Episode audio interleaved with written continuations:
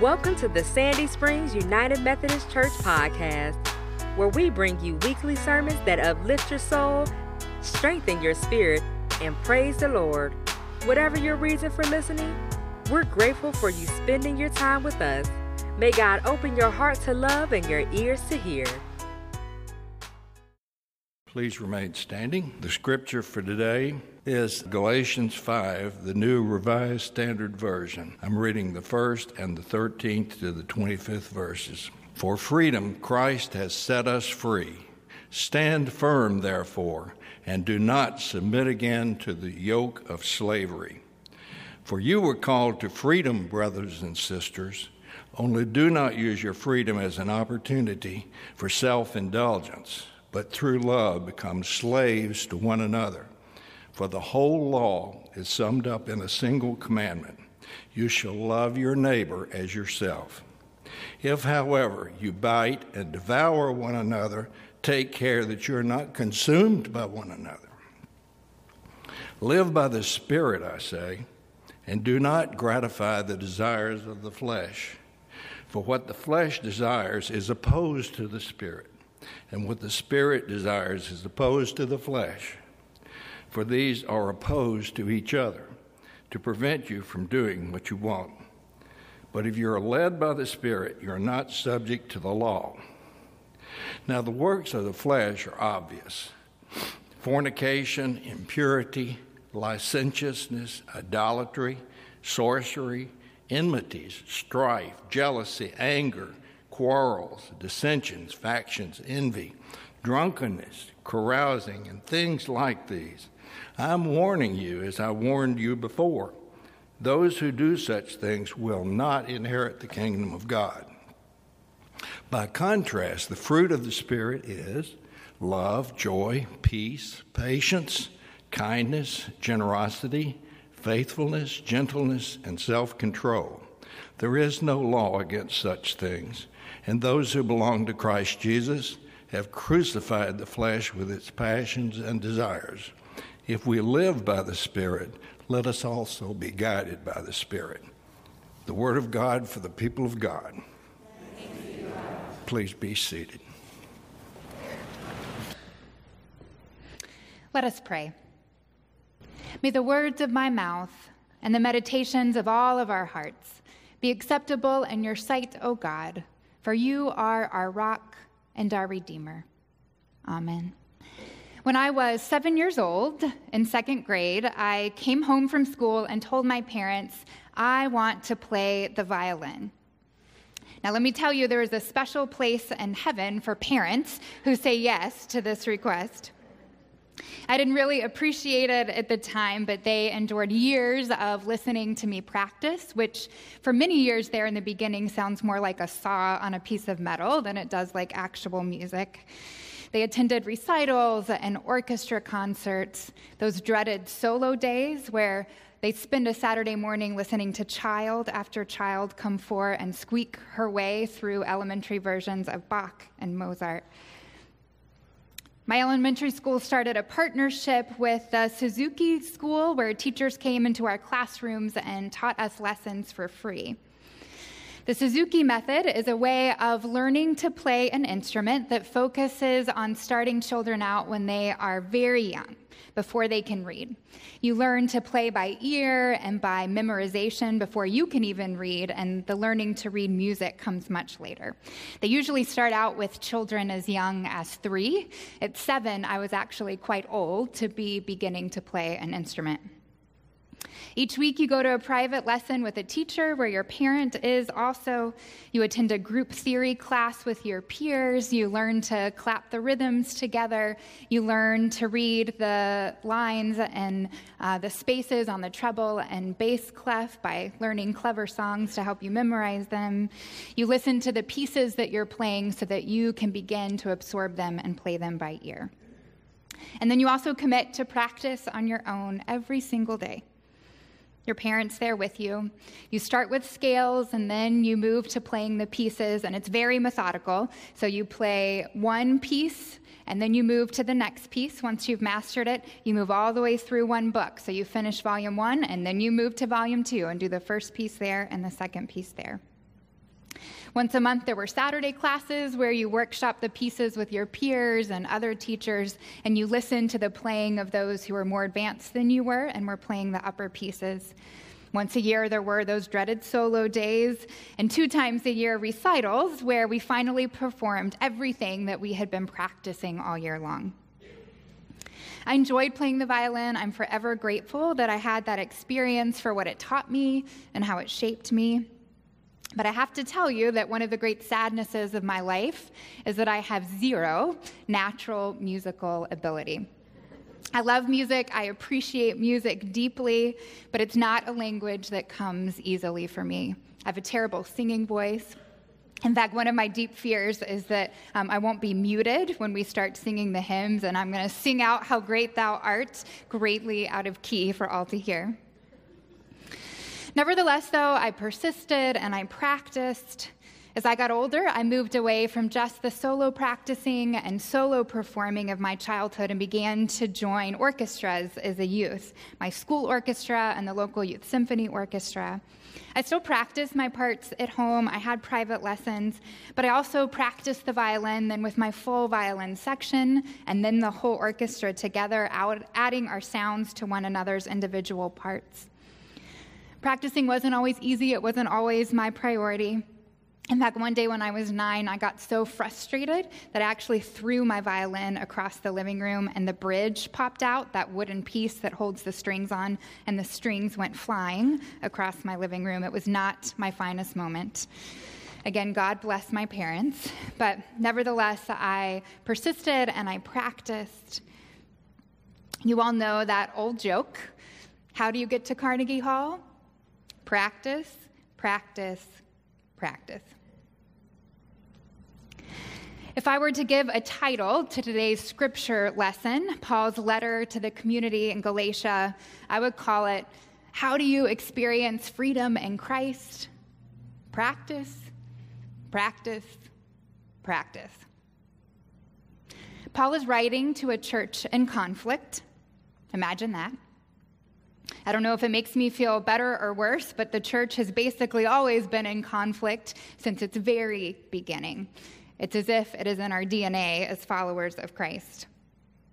This particular argument that he's addressing is whether they need to abide by the law, and if so, which ones? What does it mean to be a follower of Christ, and how do we live that out every day? Some wanted to live to the Jewish laws of their ancestors, which shaped them, and they wanted the Gentiles, who were now part of this community, to join them in doing the same circumcision, keeping kosher, etc. You had another faction that was arguing that freedom in Christ means that we should be able to do whatever we want. There was a faction who believed that our spirits were very different from our bodies, from our flesh, and because our spirits ultimately rise with Christ, we might as well just do whatever we want with these bodies while we're here. Paul's answer here in our lesson strikes a balance. He says, We are no longer rule bound by all of the Jewish laws so that we can be hospitable and welcoming to those who aren't coming from this Jewish background. The covenant with the Jews, God's covenant with the Jewish people, is still God's covenant with those Jewish people. But through Christ, by grace, the rest of us are now grafted into that covenant, and there's a new covenant for those who follow Christ, and a new and a different kind of law. But then he also says to those who want to just live without any kind of rules, he says there is a law in Christ. And it comes from the Jewish law love your neighbor as yourself. And if we truly do this, love God by loving ourselves and loving our neighbors, we can't live our lives as if our actions don't matter, as if what we do with our bodies here on earth doesn't make a difference for us and those around us. We must live and we must act out of love. That's the rule, that's the law. So, freedom in Christ isn't a freedom to do whatever we want, it's quite the opposite. It recognizes that in all that we do, we must live lives of love. Because we are free in Christ, we are freed up from being selfish. We know that what we do and who we are has an impact on others, it has an impact on our world, and that impact can be for the better or it can be for the worse. We can spread love or we can spread hate. We are freed up from selfish actions and desires, and we are freed for love of self and of others. So, how do we do this? How do we really experience this kind of freedom that Christ gives us? We practice, practice, practice. But Paul says, Don't worry, we're not leaving you alone to do this. The Spirit will lead you and guide you as you figure out how to live this Christian life. The fruits of the Spirit are like the scales that we practice, the rhythms that we clap over and over again, the pieces that we memorize in our daily walk with Christ that helps us when we finally get on stage. So that when we are out in the world interacting with others, when we perform our lives in the world and in our relationships, we are able to shine forth with the kind of love and freedom that God gives us.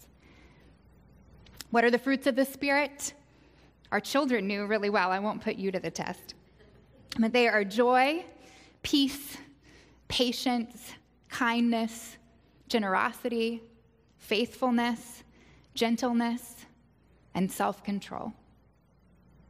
I'm going to say them again joy, peace, patience, kindness, generosity, faithfulness, gentleness, and self control. This is a beautiful way to live, but it is not easy, and it takes a lot of practice. I wish we were all born with a natural ability just to radiate joy, to offer peace in the face of violence, to be generous instead of self serving, gentle in all things, kind hearted with others. But y'all, I am raising a toddler, a two and a half year old, and I am here to testify that self control is not something that comes naturally to human beings. We've got to be taught and we've got to practice over and over again. We can't just read a scripture one day about kindness and then hope, and the moment that we are faced with a difficult situation and all our instincts are telling us to be cruel, that we will be able to radiate kindness in our heartbeat. It doesn't work that way. We've got to practice it over and over again with each other. That's why we have each other in Christian community. It's why we gather together as a church family. It's why we draw on the great Christian traditions and practices of the centuries that help form us and the fruits of the Spirit so that we are freed up to radiate Christ's love in the world. These practices form us into people whose identity is in Christ Jesus. It's why we gather every week to worship God we read scripture and remember God's story that shapes us. We pray together for the needs of our congregation and of the world. We sing the songs of our faith that form us. We gather around the communion table. It's why an intercessory prayer group meets here at the church every single Wednesday morning. It's why you go to small groups and Sunday school classes and United Methodist women's circles. It's why we serve our neighbors. It's why we give of ourselves and our resources generously. And we remind each other to do it. We teach each other to do it. And we do it when we want to, and we do it when we'd rather not. We do this so that we become a people who aren't just following a set of rules without joy because we have to. I gave away 10% of my income, check. I taught children Sunday school, check. I sang in the choir, check. I went to the food bank, check. Now, we do this so that we become people who are so shaped by our practices of a life in Christ that we can't help but radiate this kind of love and joy and live into these practices in all we do. I think about Yo Yo Ma, that beautiful and brilliant cellist. There are many people who play the same pieces that he plays. But he plays with such a radiance and a joy and a freedom about him.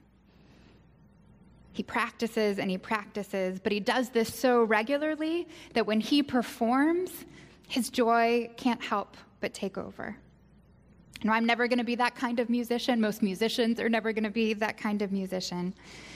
But it is how I aspire to live out my Christian life, so shaped by the practices of faith that when it's time for me to perform in the world, I am free to love over and over again.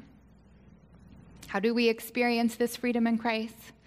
We practice, practice, practice. Sara Miles is a writer who lives in San Francisco, and she began a slow conversion to Christianity as an adult. She writes about her conversion and eventually joining the Episcopal Church in a book called Take This Bread, which I highly recommend reading. Sara Miles is a reporter, so she loves facts and figures and rationale. She fills herself up on questions and books and knowledge. Her deepest desire is to understand. She grew up non religious, practically anti religious. She was raised by parents who instilled in her the virtues of ethics and of justice and compassion, but they had no tolerance for organized religion. So she never stepped foot in a church as a child and into her adulthood, not Christmas, not Easter, not ever. Most of her life, she remained skeptical and had no religious background or knowledge. But one day, she was going through a particularly difficult time in her life, and she took a walk through her neighborhood in San Francisco like she did every day before. This was a Sunday, and she walked by St. Gregory's like she had over and over and over again. But this day, the doors were open. It was a Sunday morning. She heard the music coming out, and for whatever reason, on that day, she decided to step into the sanctuary. She sat tentatively in the back. The priest was standing behind an altar table, one much like this. She had never seen a table like that before. She didn't know why he was standing there.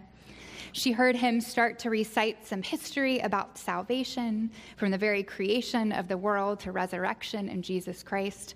It was history she had never heard before. And then he issued an invitation. He said, Jesus welcomes all of you to come to this table. You are invited, yes, you, to come to eat and to drink. So she came from her back pew and she walked forward. She put her hands in front of her. She took a piece of bread and she ate it. And she took that cup of wine and she drank it. Something happened to her, mind, body, and soul, when she ate. She described it as being knocked over. This rational reporter couldn't come to terms with what was supposed to be happening eating a simple piece of bread, taking a simple sip of wine, and then what her body was telling her. She felt like Jesus was real and tangible in her words and in her life. She couldn't explain it. In fact, she was kind of embarrassed and shocked and overwhelmed. She didn't want to tell anybody what had just happened to her. So, as any good reporter did, she began to search for answers. She read the Bible, she read 2,000 years of theology. She asked questions of priests and of scholars and of church members. She devoured church history, hoping it would help her understand this food and this faith that she began to devour every single week. She read more about Christianity than most of us who have been born and bred. In the midst of these questions, she writes this quote, All that grounded me were those pieces of bread I was feeling my way toward a theology, beginning with what I had taken into my mouth and working out from there. I couldn't start by conceptualizing God as an abstract trinity or trying to prove a divine existence philosophically. It was the materiality of Christianity that fascinated me, the compelling story of incarnation and its grungiest details, the promise that words and flesh were deeply, deeply connected. Because once Sara opened herself up to this experience, once she let that bread be her guide, the practice of communion, she did begin to believe. She practiced, then she believed. She practiced, then she performed her faith in a loving and transformative way. What unfolded for her is a remarkable story of starting a food pantry at her church, a place that feeds everybody in her community who may be hungry. And it's not just any food pantry. She doesn't call it charity, she calls it church. For as Miles came to understand and believe the Christian faith, she realized that the words that we say over and over again on Sunday morning are not and cannot be disconnected from every other day of the week. So she wanted church to happen every day through the sacrament of feeding people who are hungry. So she set that food for that food pantry right around the altar table, right in the middle of St. Gregory's sanctuary, so that that table wasn't hers, it wasn't St. Gregory's, it wasn't the food bank. She said, This is Jesus' table. And Jesus' table is open to all. These are the words that she heard said on Sunday. So, this is how she was called to live her life every other day of the week. Unlike most food pantries, she didn't ask for IDs or complicated paperwork. She says we lit candles and put an icon at the door, serving everyone who came without exception, just as we did during the Eucharist. This wasn't charity, it's church. Her pantry grew. Now there are multiple food pantries. She feeds hundreds and thousands of the working poor every week. Her faith began to be tested, though, as the pantry grew and changed. She started to face bureaucratic roadblocks. As many of us know, church and government institutions can be hard to work with. Miles wanted to feed people, and her church and the government were giving her list of reasons why she shouldn't. She began to wonder if she should leave the church. She searched desperately for answers to deep theological questions. But do you know what she discovered? She discovered that faith wasn't about answers, it's about action, about concrete practices of love. And interactions in the food pantry, she found God. She writes this I quote, My spiritual crisis returned me to the fundamental practices that had stayed central for me, such as just following what Jesus did, putting the word into action and ordinary life, unmediated by religious scripts, raise the stakes. Doing the gospel rather than just quoting it was the best way I could find out what God was up to. The beating heart of the story is that the face of the stranger is God's face, and all people are one body God's.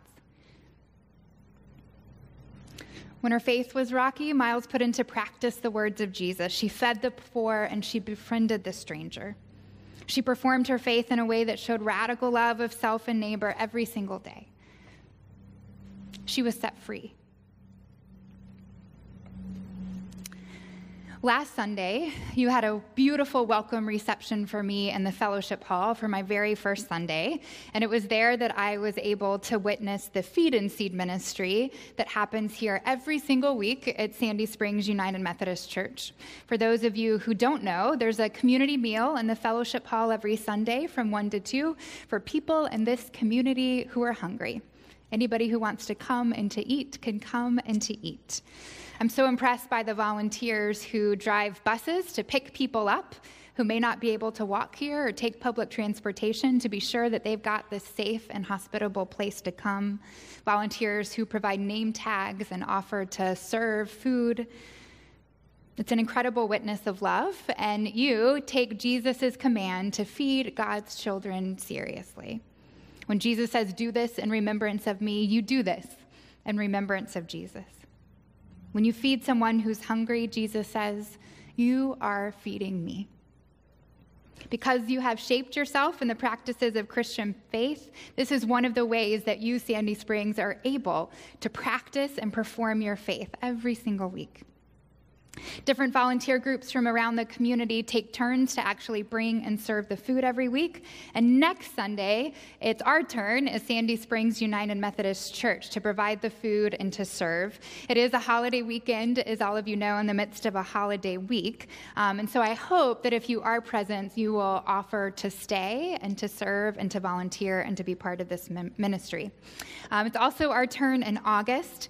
Um, and when more people are in town, we're actually hosting a potluck. Your outreach committee and Amber Lee did that earlier this year. But we're going to invite you to bring a dish and for all of us to sit around tables together, uh, to eat with one another, to get to know each other, to hear each other's stories practicing for that vision of Jesus' heavenly banquet table where all God's children feast together and nobody ever goes hungry again.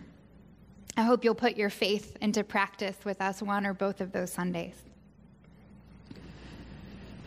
We're going to hear a lot about freedom this week. My hope and my prayer is that we are a people who live into Christ's freedom, not just this week, but every day and every week and every year, practicing joy, peace, patience, kindness, generosity, faithfulness, gentleness, and yes, even self control. This is a freedom that isn't predicated on the oppression of others. It's freedom that is predicated on spreading love to every single one of God's children, our neighbors. Now, when we do this, we are going to fail over and over again. We're going to get so frustrated when our practice isn't going well that we may find we throw our instrument across the room, and joy and gentleness and kindness explode to the ground. But, friends, the good news is that the grace and the peace of Jesus Christ is going to pick us right back up, and the Spirit will continue to guide us as we persist in Christian living practicing together for that day when pain and mourning will be no more. And God wipes every tear from every eye. May it be so. Thanks be to God. Amen. It's a gift to be and worship with you this day, traveling mercies and blessings on those of you who may be heading off for this holiday week. If you are in town, we'd love to see you back here next week for worship at 11 a.m. We'll be gathering around God's table here at the altar and think about who you may bring with you.